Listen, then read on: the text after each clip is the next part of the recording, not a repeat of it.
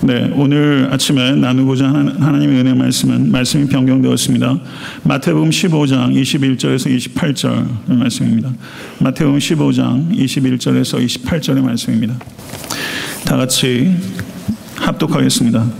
예수께서 거기서 나가사 두로와 시도 지방으로 들어가시니 가나안 여자 하나가 그 지경에서 나와서 소리질러 이르되 두 다윗의 자손이여 나를 불쌍히 여기소서 내 딸이 흉악하게 귀신 들렸나이다 하되 예수는 한 말씀도 대답하지 아니하시니 제자들이 와서 청하여 말하되 그 여자가 우리 뒤에서 소리를 지르니 그를 보내소서. 예수께서 대답하여 이르시되 나는 이스라엘 집에 잃어버린 양 외에는 다른 데로 보내심을 받지 아니하였노라 하시니 여자가 와서 예수께 절하며 이르되 주여 저를 도우소서.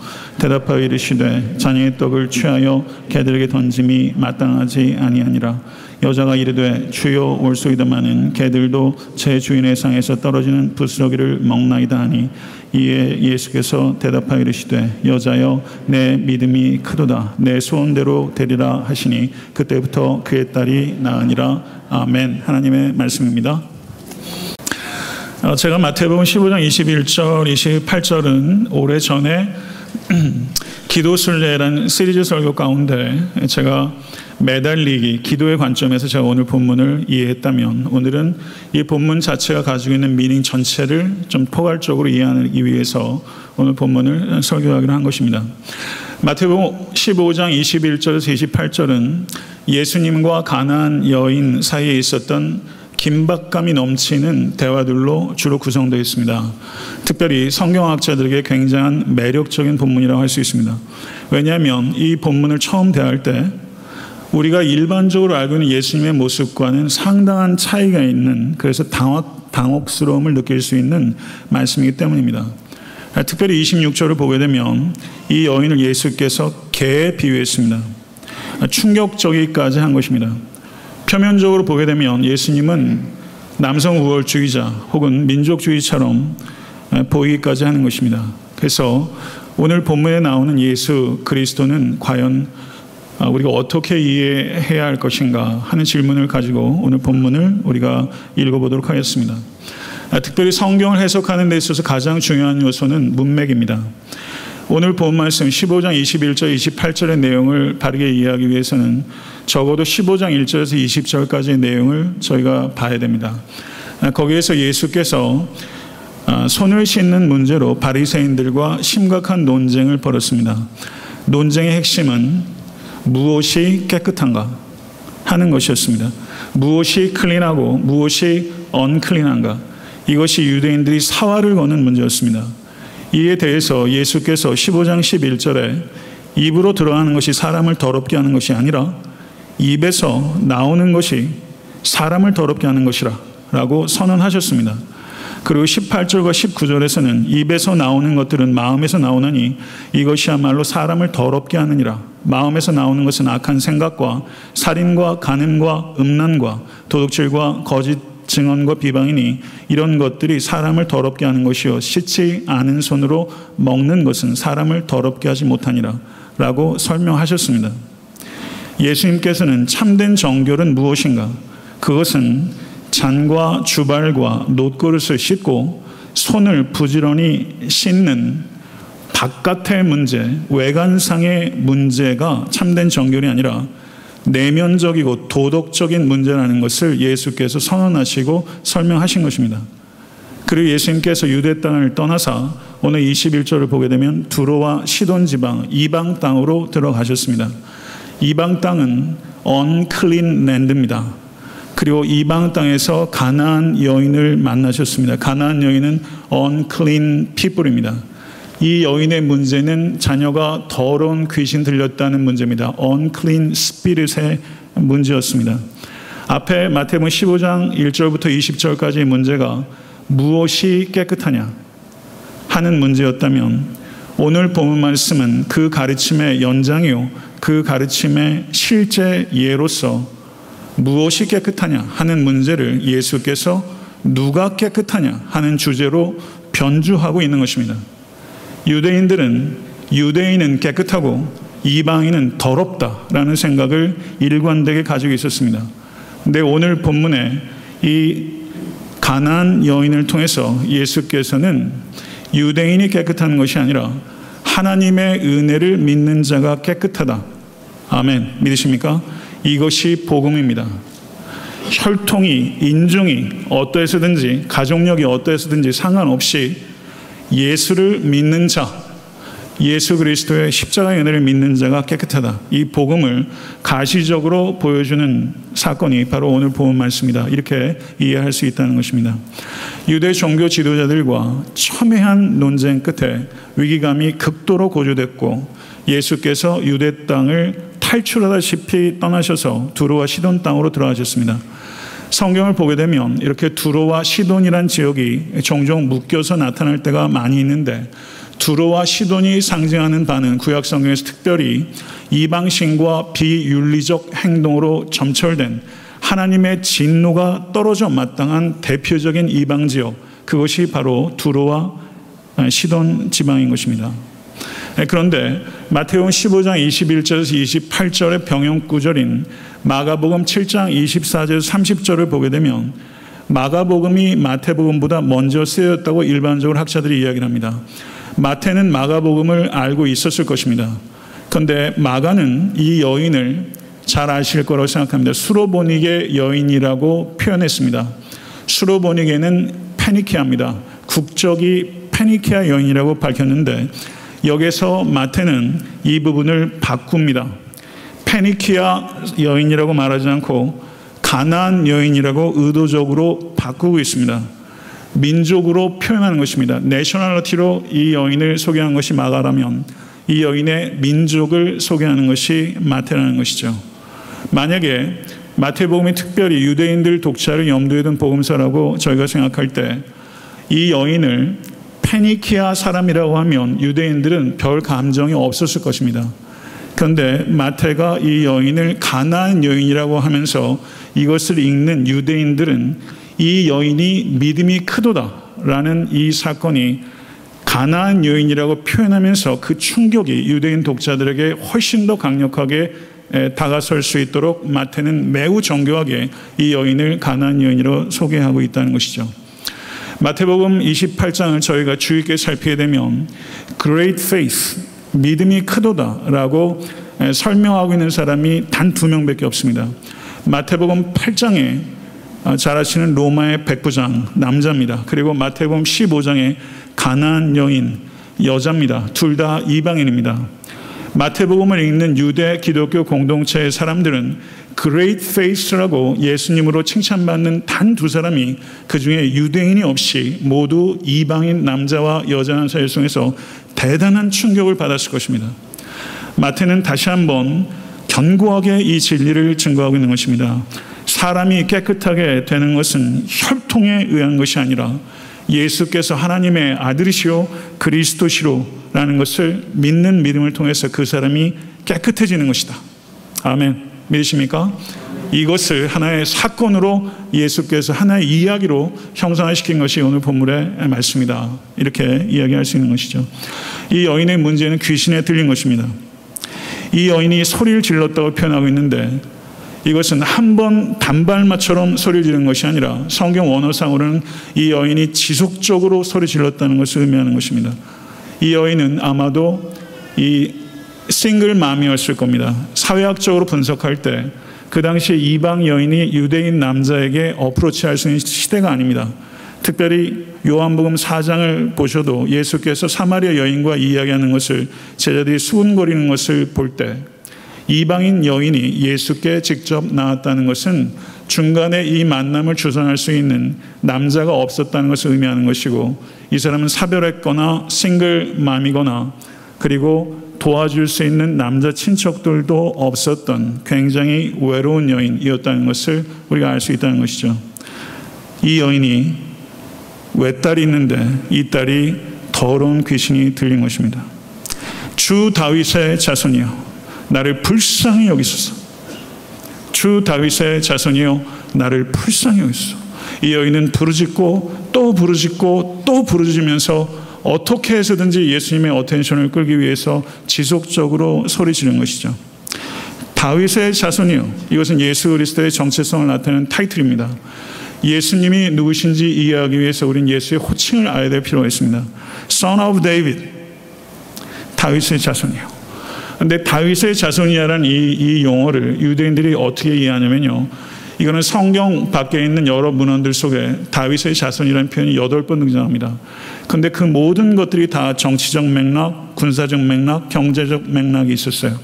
유대인들은 다윗의 자손을 기다립니다. 그러나 그들이 원했던 다윗의 자손은 현세적이고 세속적인 다윗의 자손입니다.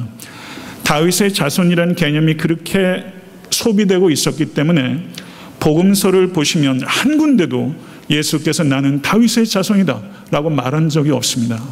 왜냐하면 오해를 불러일으킬 수 있기 때문입니다. 그렇지만 사람들이 예수께 다윗의 자손이여 나를 불쌍히 여겨주시옵소서 라고 했을 때는 나는 다윗의 자손이 아니다 라고 주님께서 말한 적이 없습니다. 왜냐하면 다윗의 자손이기 때문입니다.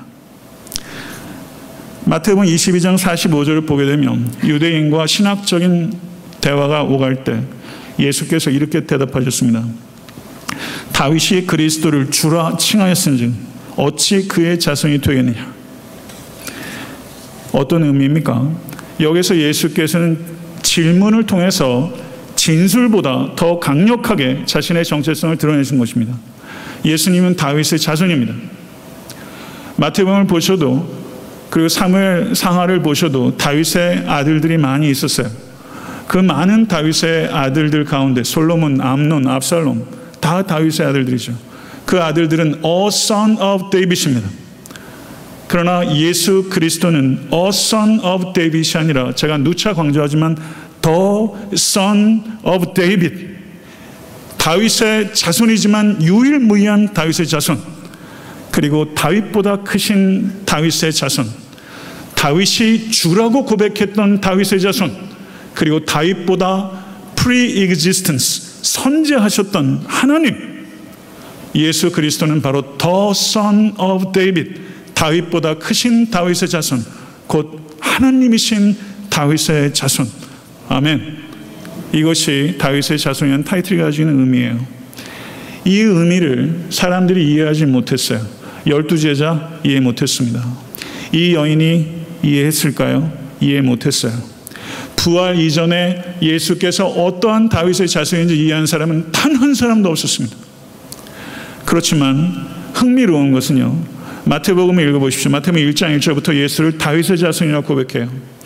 그런데 마태복음을 쭉 읽다 보니까 다윗의 자손이라고 고백한 사람들이 꼴이 비슷해요. 마태복음 구 장을 보니까 두 맹인이 다윗의 자손이요 라고 그랬고, 마태복음 십오 장에 가나안 여인이 다윗의 자손이요, 마태복음 이십 장에 또 맹인이 다윗의 자손이요, 마태복음 이십일 장에 예수께서 예루살렘에 입성하실 때 Save us, 호산나, 다윗의 자손이요. 누가 그렇게 불렀죠? 어린아이들이 불렀어요. 두 맹인, 가나안 여인, 어린아이, 보지 못하는 사람, 이방인, 그리고 어린아이, 지적 수준이 아무래도 떨어질 수밖에 없는 어린아이, 이 아이가 아까 말씀드렸던 The Son of David의 의미를 다 이해하지 못했지만 예수님을 다윗의 자손이라고 희미하게라도 이해했던 사람은 이 사람들이라는 거죠. 여러분은 예수님을 아십니까? 예수님을 어떻게 알고 계십니까? 성경에 예수님을 알고 계십니까? 다윗의 자손이라고 이해했던 사람은 사두개인들, 바리새인들인데 정작 그 사람들은 이해하지 못했고 그렇게 말하지 못하게 했습니다. 저는 예수님의 실체에 접근할 수 있기 위해서 우리에게 뭐가 필요한가? 저는 지식이 필요한 부분이 있지만 지식이 아니라는 거예요. 자기가 지극히 작은 자요, 자기가 지극히 죄인이요, 자기가 심령이 가난한 자, 그 사람들이 예수를 다윗의 자손이라고 고백할 수 있다는 것이죠. 사랑하는 성도 여러분, 모쪼록 심령이 가난한 성도 되십시오. 그래서 예수 그리스도께서 누구신지를 진실로 경험하고 만나실 수 있는 축복이 여러분과 저에게 있을 수 있게 되기를 간절히 소원합니다. 주여 나를 불쌍히 여기소서, 이 기도의 언어를 우린 주목해야 돼요. 시편 전체에 주여 나를 불쌍히 여기소서는 기도가 열여섯 번 등장합니다. 우리들은 이 부분을 읽을 때 아무 느낌이 없을 거예요. 근데 유대인들은 이것을 읽을 때 어? 시편의 기도네? 가장 경건한 유대인의 기도가 가나안 여인의 입술을 통해서 나오다니 유대인은 그렇게 느끼는 거예요. 그러면 마태는 이 여인의 이와 같은 기도를 통해서 질문을 던지는 거예요. 누가 유대인인가? 누가 유대인인가? 우리에게 질문은 누가 그리스도인인가? 교회 문턱을 넘으면 그리스도인인가?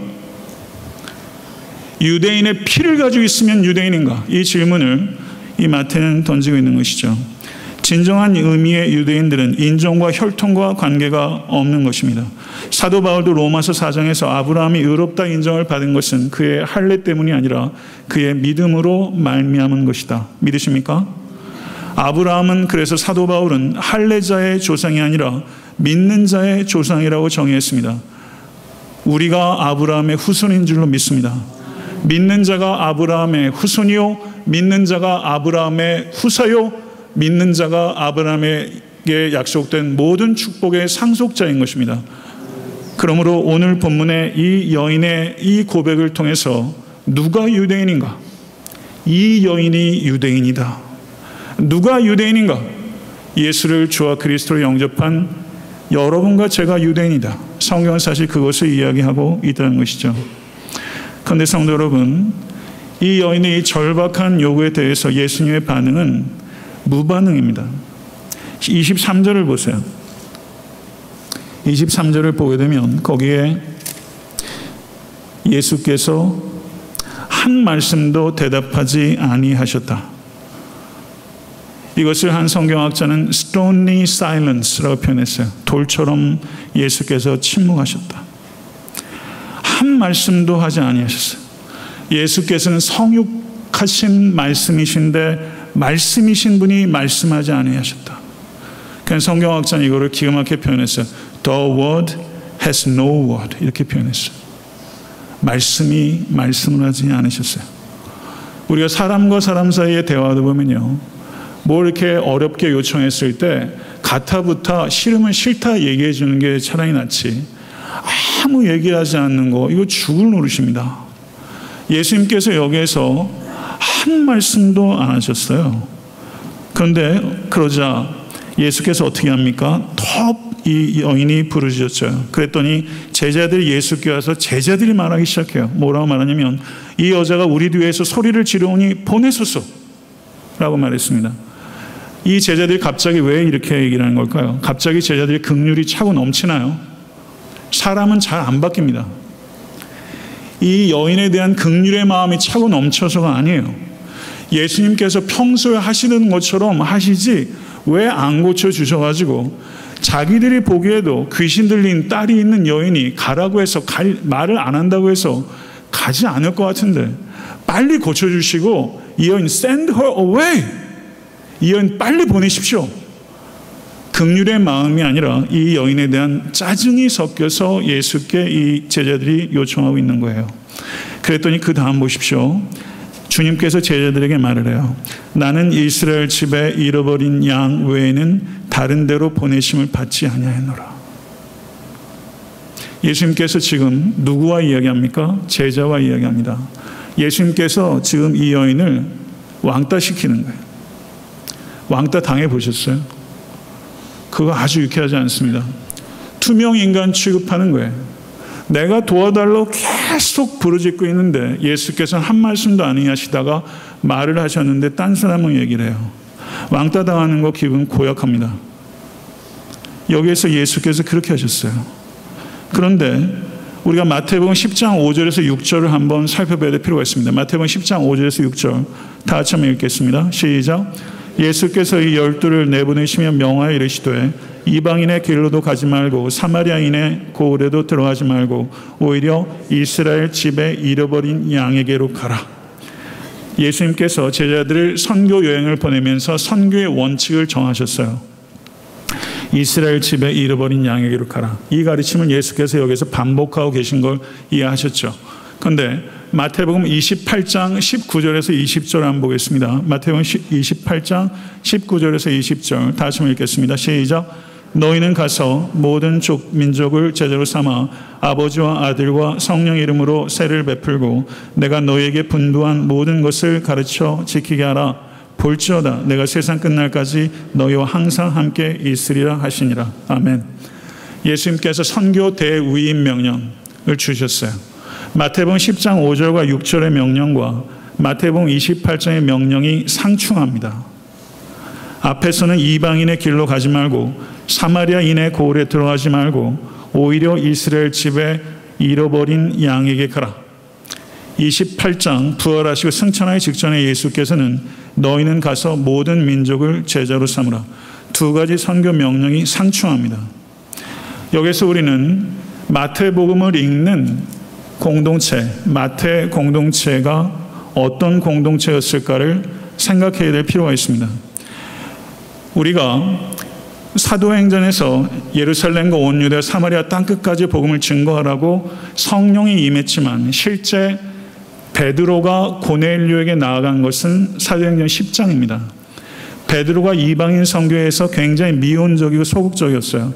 그런데 환상을 통해서 베드로를 거의 강간하다시피 밀었고 실질적으로 자발적인 이방인 선교는 십일 장이 일어납니다.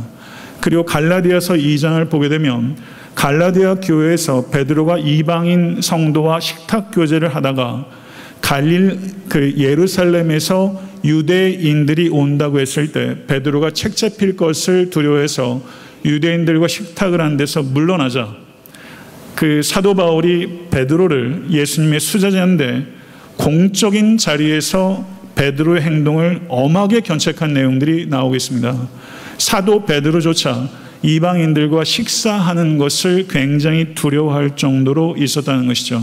그렇기 때문에 마태복음을 읽는 유대인 그리스도인들 가운데는 예수님의 마태복음 십 장 오 절에서 육 절의 선교 명령, 이방 선교에 대해서 굉장히 미온적이거나 거부감을 가지고 있는 사람이 상당수가 있었고, 그리고 그 공동체 내에서는 예수 그리스도께서 부활하신 이후에는 새로운 시대가 열렸기 때문에 가서 모든 민족과 열방을 향해서 나아가는 새로운 선교 시대가 열렸다라고 바르게 이해한 사람들이 있었다는 거예요. 이 두 가지 그룹이 존재하고 있었고 마태는 후자의 입장을 가지고 있습니다. 그러면 마태복음 십 장의 선교 명령과 마태복음 이십팔 장의 선교 명령 중간에 마태복음 십오 장의 사건이 있는 것이고 이 두 개의 선교 명령 사이에 마태복음 십오 장은 징검다리와 같이 있는 것입니다. 오늘 본문에서 예수께서는 마태복음 십 장 오 절과 육 절의 선교 명령을 반복하십니다. 그렇지만 결과는 어떻게 했습니까? 그 여인에게 그 가정의 구원을 베푸셨습니다. 예수께서 공생의 기간 동안에서도 공식적으로 이방인 선교가 열린 것은 아니지만 예수께서는 예외적으로 이방인 선교를 하셨다는 증거로 마태가 제시하는 것이고 요한복음 사 장에 예수께서 사마리아를 통과하여야 하리라 라고 말하면서 거기에 must라는 조동사가 사용되고 있습니다. 그래서 거기에서도 예외적인 이방인 선교, 사마리아 땅 선교가 예수의 공생의 기간에도 있었다는 것을 마태가 이야기함으로써 선교가 유대인들에게만 제한되어야 한다는 원리는 극복되어야 하는 과거의 원리다. 이것을 마태는 이야기하고 있는 것이고 적극적인 선교시대, 모든 나라와 민족을 향해서 나가야 되는 선교시대가 열렸다는 것을 이 마태복음 십오 장은 선교적으로도 굉장히 중요한 텍스트라고 할 수 있는 것이죠. 이해하셨죠? 수준이 높으십니다. 이번에도 여인은 물러나지 않았어요. 와서 예수께 절했다라고 말했어요. 와서 예수께 절하며 주여 저를 도우소서라고 간구했어요. 와서 절했다고 얘기했어요. 예수님께서는 이와 같이 계속적인 거절을 통해서 이 여인을 밀쳐낸 것처럼 보이지만 실제는 밀려는 게 아니라 끌어당기려고 한 것이고 이 여인은 예수께 와서 절하면서 주여 나를 도우소서라고 말하고 있는 것입니다. 더 가까이 이끌린 거예요. 그런데 예수께서 충격적인 마지막 말씀을 하십니다. 자녀의 떡을 더 취하여 개들에게 던짐이 마땅치 아니하니라. 여러분 살아오시면서 여러분들을 개에 비유해서 이야기하신 경우 들으신 적 있으세요? 그런 말 듣는 경우들도 참 고통스럽지만, 어렸을 때 그럴 수는 있지만, 사람을 개에 비유해서 말하는 것, 그거 할 일이 아니죠. 그런데 예수 그리스도께서 이 여인을 개에 비유했습니다. 그래서 많은 성경학자들이 이 부분에 있어서 혼란을 느끼고 이 부분을 어떻게 해서든지 완화시키기 위한 이야기를 내놓습니다. 그 중에서 아주 유치찬란한 제안이 있어요. 그런데 여기에서 이 개라고 번역되고 있는 성경 원어가 쿠나리온이라는 단어인데, 쿠나리온이라는 단어, 단어는 큰 개가 아니라 작은 개예요.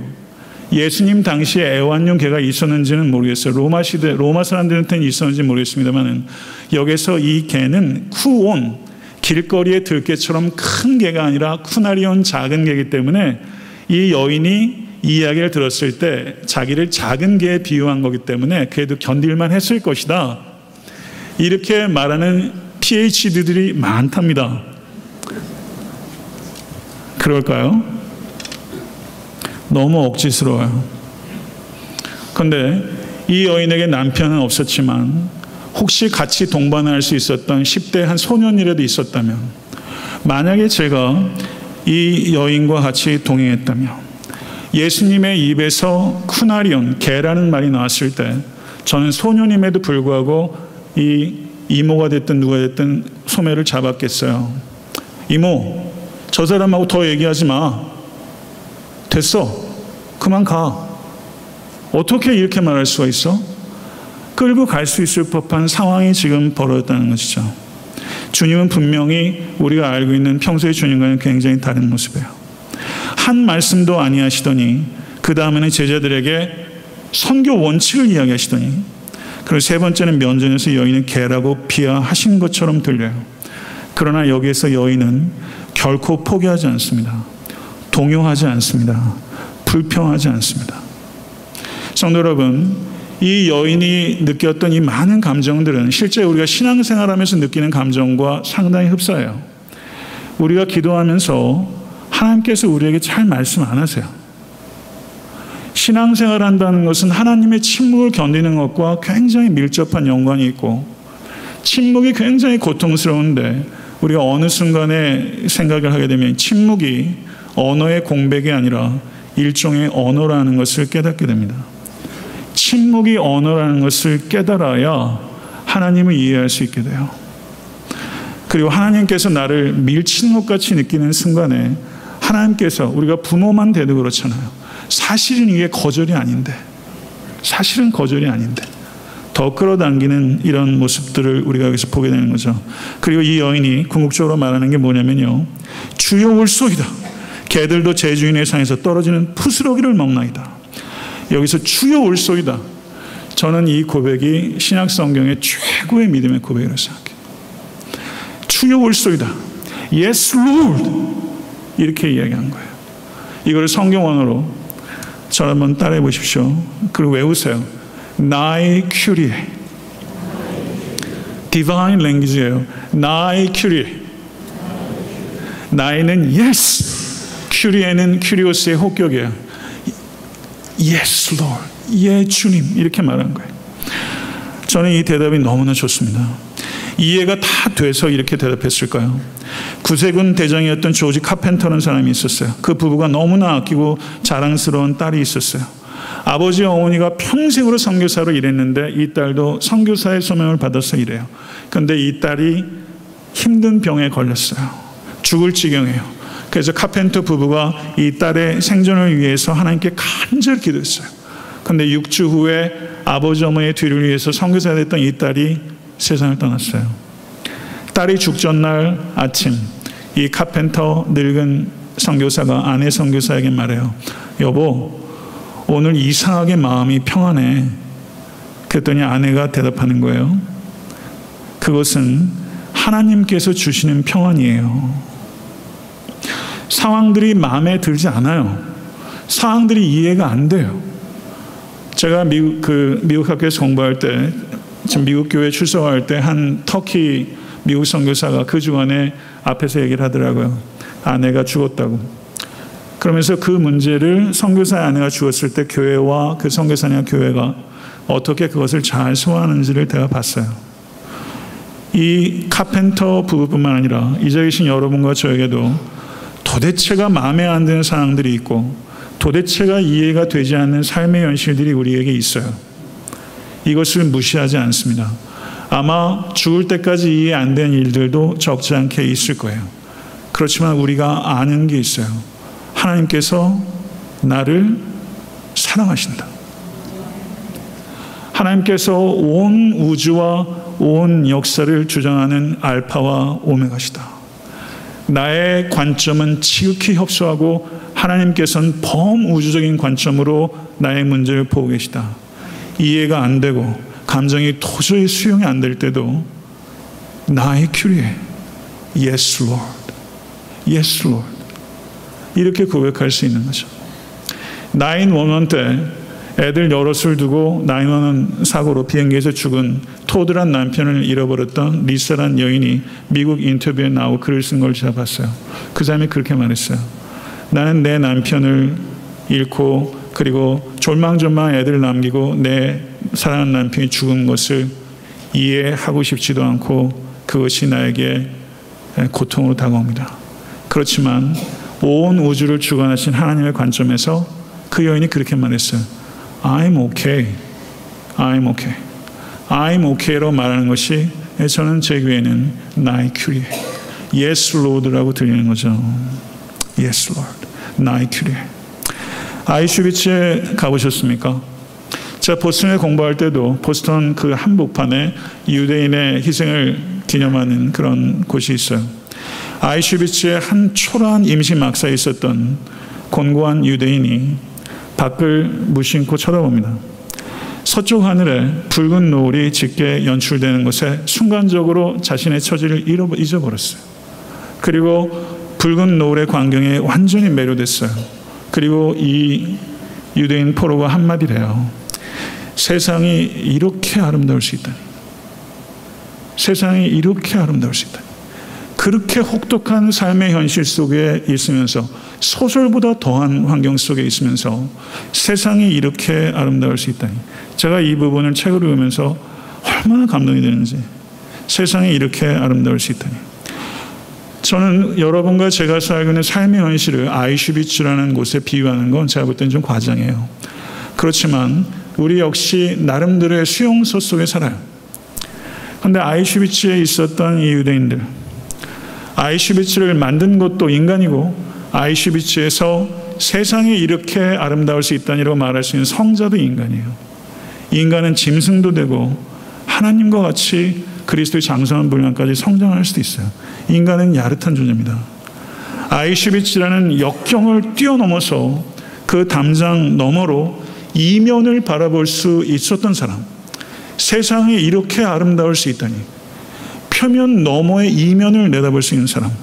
저는 붉은 노을의 아름다움보다 이렇게 고백하고 발견할 수 있는 사람이 더 아름답다.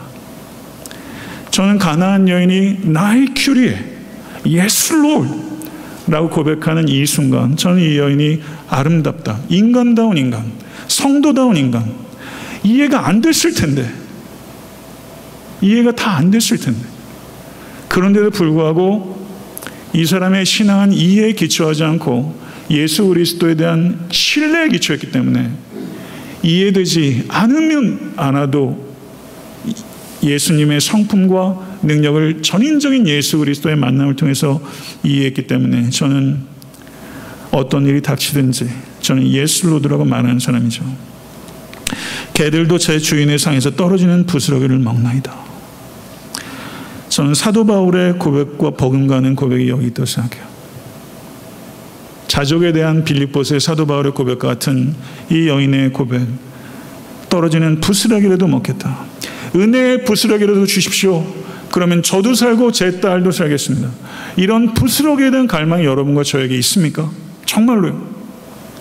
은혜의 부스러기라도 먹어야 삽니다라는 갈망이 여러분에게 있어요. 어쩌면요, 이게 없는 게 절망스러운 거예요. 절망스러운 삶의 문제가 아니라 은혜의 부스러기라도 먹겠습니다라고 하는 이 갈망이 없는 게 사실은 이게 문제예요. 하나님이여 사슴이 시냇물을 찾기에 갈급함 같이 내 영혼이 주를 찾기에 갈급하나이다. 제가 목회자로서 정말 필요한 건 저희의 이런 갈급함이라고 생각해요. 팔레스틴의 건기에 오면 땅이 바짝바짝 마릅니다. 사막이에요. 물을 얻을 수가 없어요. 땅 밑에 그 나무가 뿌리가 막 몇 마리씩 뻗어나간대요. 너무 목마르기 때문에. 그러니까 사슴이 헐떡이에요. 입을 열면 안에 모래가 서걱서걱합니다. 그때 팬팅하는 것처럼 내 영혼이 주를 찾기에 갈급하나이다. 살다 보면 최악의 날도 있고 최선의 날도 있습니다. 여러분의 현재는 어떤 날입니까? 예전에도 제가 말씀드렸지만 최악의 날도 결코 나쁘지 않으면 하나님의 은혜가 있기 때문이며 최선의 날도 아무것도 아닐 수 있으니 결국 하나님의 은혜가 있어야 하기 때문이라. 하나님의 은혜가 있어야 최선이라는 거죠. 사도 바울이 에베소서 삼 장 이 절에서 이렇게 말했어요. 에베소서 삼 장 이 절 한번 다시 한번 읽어보도록 하겠습니다. 시작. 너희를 위하여 내게 주신 하나님의 그 은혜의 경륜을 너희가 들었을 터이라. 예전에 저는 이 부분을 무심코 읽었어요. 그런데 너희를 위하여 내게 주신 은혜. 은혜는요, 나 하나 조카라고 주는 게 아니라 은혜에는 이타성이 있다는 거예요. 나에게 은혜를 주셨을 때는 누군가에게 주라는 이타성이 있다는 거죠. 저는 이 자리에 계신 여러분들과 제가 은혜의 부스러기를 먹겠다고 하는 목마름과 은혜의 부스러기를 나누겠다는 소명으로 결합될 수 있는 여러분과 제가 될 수 있게 간절히 축원합니다. 이 은혜의 부스러기를 나누려고 하는 소명이 있어야 은혜의 부스러기를 먹겠다는 갈망이 생기죠. 이 두 가지는 결합돼야 증폭될 수 있는 것입니다. 이제 사건의 마지막에 도달했어요. 이에 예수께서 대답하여 이르시되 여자여 내 믿음이 크도다. 내 소원대로 되리라. 여기서 이해라고 번역되고 있는 성경 언어가 토테라는 단어입니다. 토테. 헬라어로 토테예요. 영어 번역으로 된 그러자라고 번역되어 있어요. 그런데 여기에 보게 되면요. 저는 예수님께서 이해, 기다렸다는 듯이 여자의 내 믿음이 크다. 예수님이 가슴을 확 쓸어내린 것 같아요. 예수님이 이 시간을 만들어 오신 거예요. 이십삼 절부터 이십칠 절까지 한번 보세요. 우리 번역에서는 하나도 나오지 않아요. 그런데 내 딸이 흉악하게 귀신 들렸나이다 하되 네, 그러나 한 말씀도 하지 아니하시니 그러나 여자가 뒤에서 소리 지르니 그러나 예수께서 나는 이스라엘 집에 이른 양 외에는 다른 데로 보내심을 받지 않았다. 그러나 예수께 절하며 이르되 주여 저를 도우소서. 그러나 이르시되 자녀의 떡을 취하여 개들에게 던짐이 마땅하지 아니하니라. 그러나 주여 올소이다. 여기에 대라는 접속사가 매 절마다 있어요. 매 절마다. 우리 번역에서는 그러나가 생략되어 있어요. 저는 이 문학적인 이 아름다움을 저는 상실한 번역이라고 생각해요. 엔 에이 에스 번역은 벗이라는 단어를 거의 넣어서 번역하고 있어요. 많은 영어 번역본에서 벗을 생략하고 있습니다. 그러나 그러나 그러나 그러나 그러나 그러자 그러자 대답하여 이르시되 여자야 내 믿음이 크도다. 내 믿음이 크도다. 이 여자는요 큰 믿음으로 오지 않았어요. 겨자씨 같은 믿음으로 온 거예요. 근데 이 믿음이 예수께서 stony silence 딴청 피우고 왕따시키는 것처럼 하는 순간들 그리고 개라고 이해하는 것과 같은 모멸감을 느끼는 것 같은 순간들을 통해서 이 여인은 Yes Lord, Yes Lord, Yes Lord 하고 끌려간 거예요. 그리고 그 모든 것들이 인큐베이터처럼 이 여자의 믿음이 피스티스 메갈레 Great Faith 내 믿음이 크도다. 예수님께서 이 여인의 믿음을 키우신 거죠. 저는 우리 교회가 이런 역사가 일어날 수 있으면 참 좋겠습니다. 예수님처럼 누군가의 믿음을 키우는 일에 여러분과 저의 삶이 쓰여야죠. 죽을 때까지 이런 거 한번 쓰이지 못하고 화장실 개수만 늘리며 살아도 되겠습니까? 어떻게 살아야 합니까? 누군가의 믿음의 성장의 통로로 피스티스 메갈레 그레이 페이스라고 말할 수 있는 사람을 내가 해산하겠다라는 목적을 가질 수 있는 여러분과 제가 되어서 간절히 추원합니다. 말씀을 맺겠습니다. 로마서 삼 장 이십일 절 이십사 절에 이 복음을 가장 탁월하게 요약하고 있는 성경의 보석이에요. 로마서 삼 장 이십일 절 이십사 절 다시 읽겠습니다. 이제는 율법에 하나님의 한 의가 나타났으니 율법과 선지자들에게 증거를 받은 것이라. 곧 예수 그리스도를 믿음으로 말미암아 모든 믿는 자에게 미치는 하나님의 의인이 차별이 없느니라. 모든 사람이 죄를 범하였음에 하나님의 영광에 이르지 못하더니 그리스도 예수 안인 성령으로 말미암아 하나님의 은혜로 값없이 의롭다 하심을 얻은 자 되었느니라. 차별이 없느니라. 하나님의 은혜로 값없이 의롭다 여김을 받은 자가 여기 있는 것입니다. 이 여인이 바로 그 여인이에요. 갈라디아서 육 장 십사 절에 내게는 우리 주 예수 그리스도의 십자가 외에는 결코 자랑할 것이 없으니, 예수님께서 이 여인의 믿음을 칭찬하셨지만 이 여인은 자신의 믿음을 자랑하지 않았어요. 우리가 자랑하는 것은 믿음도 주신 거예요. 믿음 주심도 감사하고 우리가 자랑하는 것은 예수 그리스도의 보혈이지 우리의 믿음이 아니에요. 귀신 들린 딸과 같이 사탄의 종로로 타는 사람들이 우리 가족에도 교회 밖에도 얼마나 많은지 몰라요. 이 가난한 여인처럼 그 사람을 내 마음속에 품으십시오.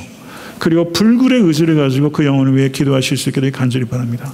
이 여인처럼 포기하지 않고 예술로 예술로 하면서 끌려가다 보면요, 어느 순간에 때가 이르면 내 소원대로 되리라. 내 소원대로 되리라.